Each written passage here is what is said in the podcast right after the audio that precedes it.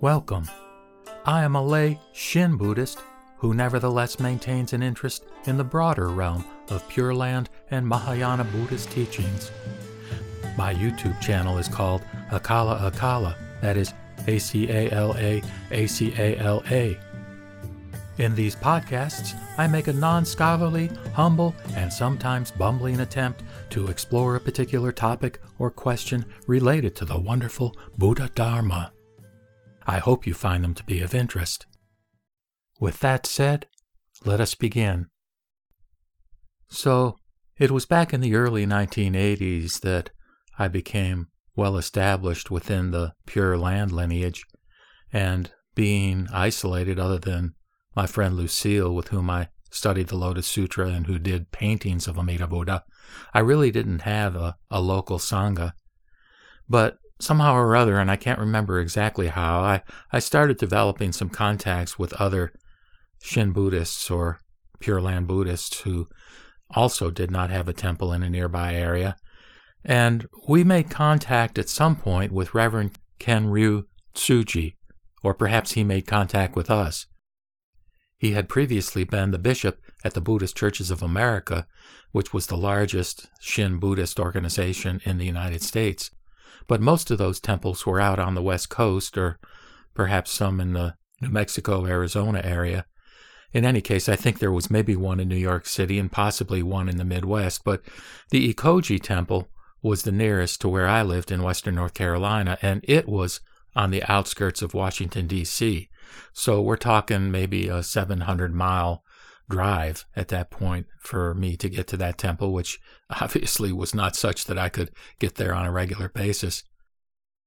That particular temple, by the way, I think was supported in its establishment by Reverend Dr. Numata, who has done many, many philanthropic things to spread Buddhism in the West and across the world including supporting a lot of the translation activities that have given us many of the wonderful scriptures here in the West translated into English.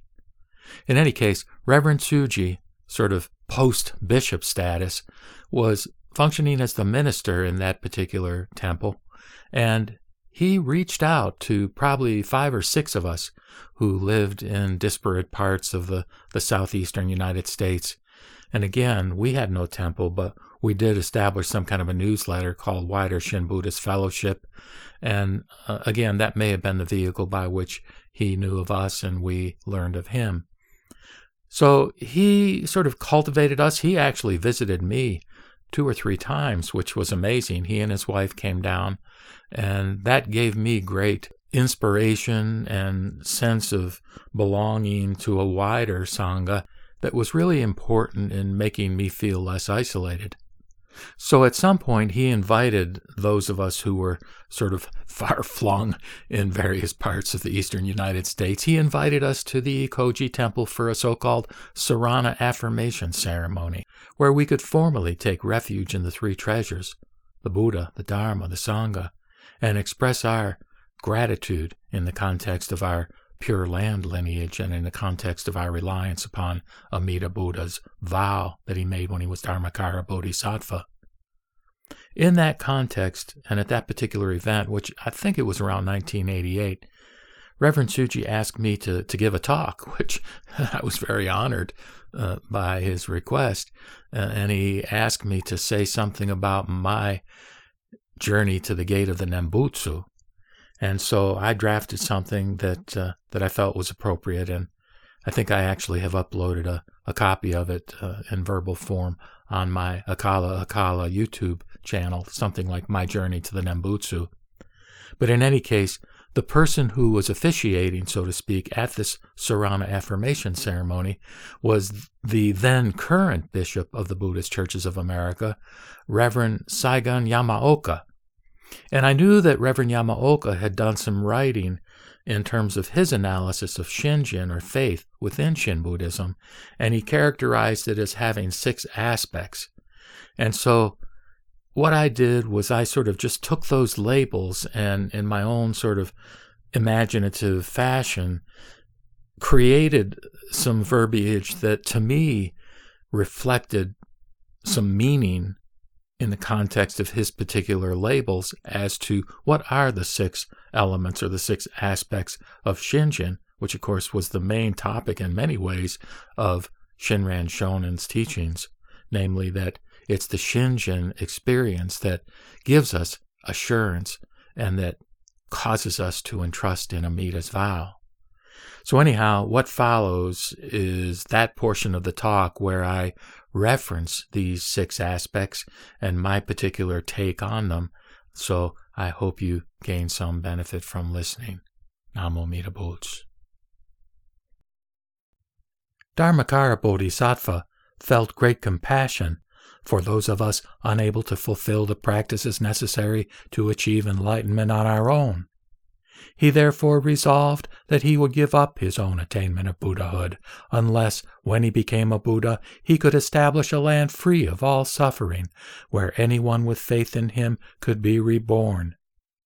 Then he backed up this great universal vow with the massive power of innumerable virtues and good deeds, which he performed over many eons of time. Dharmakara successfully fulfilled his great vow and became Amida Buddha, the savior of humankind.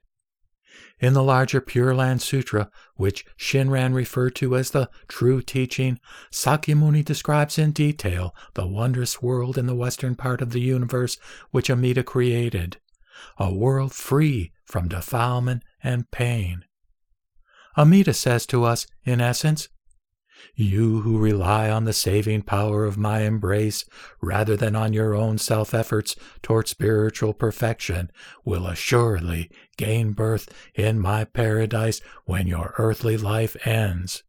You will immediately at that time attain Buddhahood.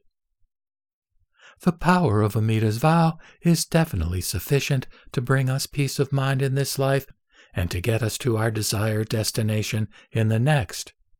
All we need do is to have faith in His power to save us. Our natural response to this merciful gift is to joyfully and thankfully call out His name, Namu Amida Butsu.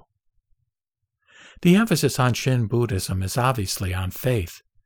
The former bishop of the Buddhist Churches of America, Reverend Seigen H. Yamaoka, attempted to clarify the nature of this faith in his teaching of the six aspects 1. Expanding.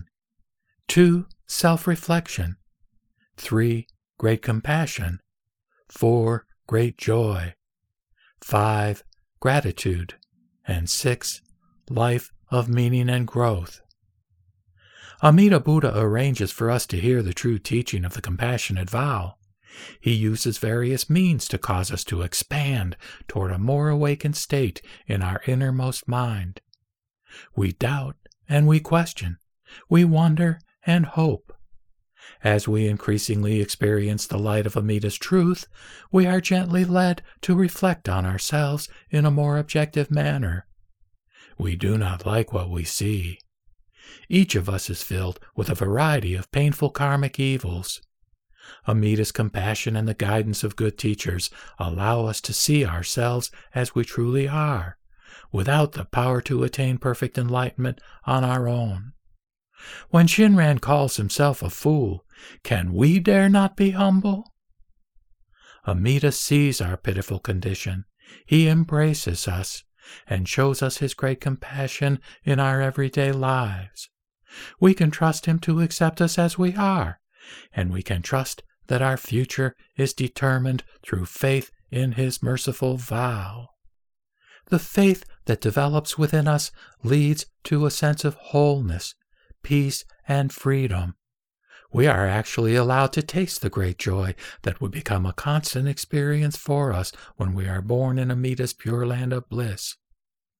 I, a wretched failure in this life, will be a victorious Buddha in the next. Can such an awareness produce anything but a joyful mind? Let us awaken to the embrace and support of Amida. Let us be joyful that the unattainable has become attainable through His great compassion. Let us receive His love with gratitude. Gratitude is the quintessential feature of the Shinjin or faith experience. We know that Mida accepts us despite our deep and shameful faults. We express our gratitude by saying the Nembutsu, the Buddha's name, Namu Amida Butsu, and by helping those around us to the best of our ability. I am so thankful for all the seen and unseen things which make life possible. Namu Amida Butsu. By expressing our gratitude in concrete ways, such as sharing the true teaching and showing responsibility for the welfare of others, we get a glimpse of the world of the Buddha. Our life is thus enriched by deepening cycles of meaning and growth as we exert our efforts toward personal integrity. Thank you, O Amida, for all these wonderful gifts. Namu Amida Butsu. With that, I will sign off by reciting the Nembutsu in gratitude for being embraced and accepted just as I am by Amida Buddha. Never never to be abandoned. Namo Amida Butsu, Namo Amida Butsu, Namo Amida Butsu.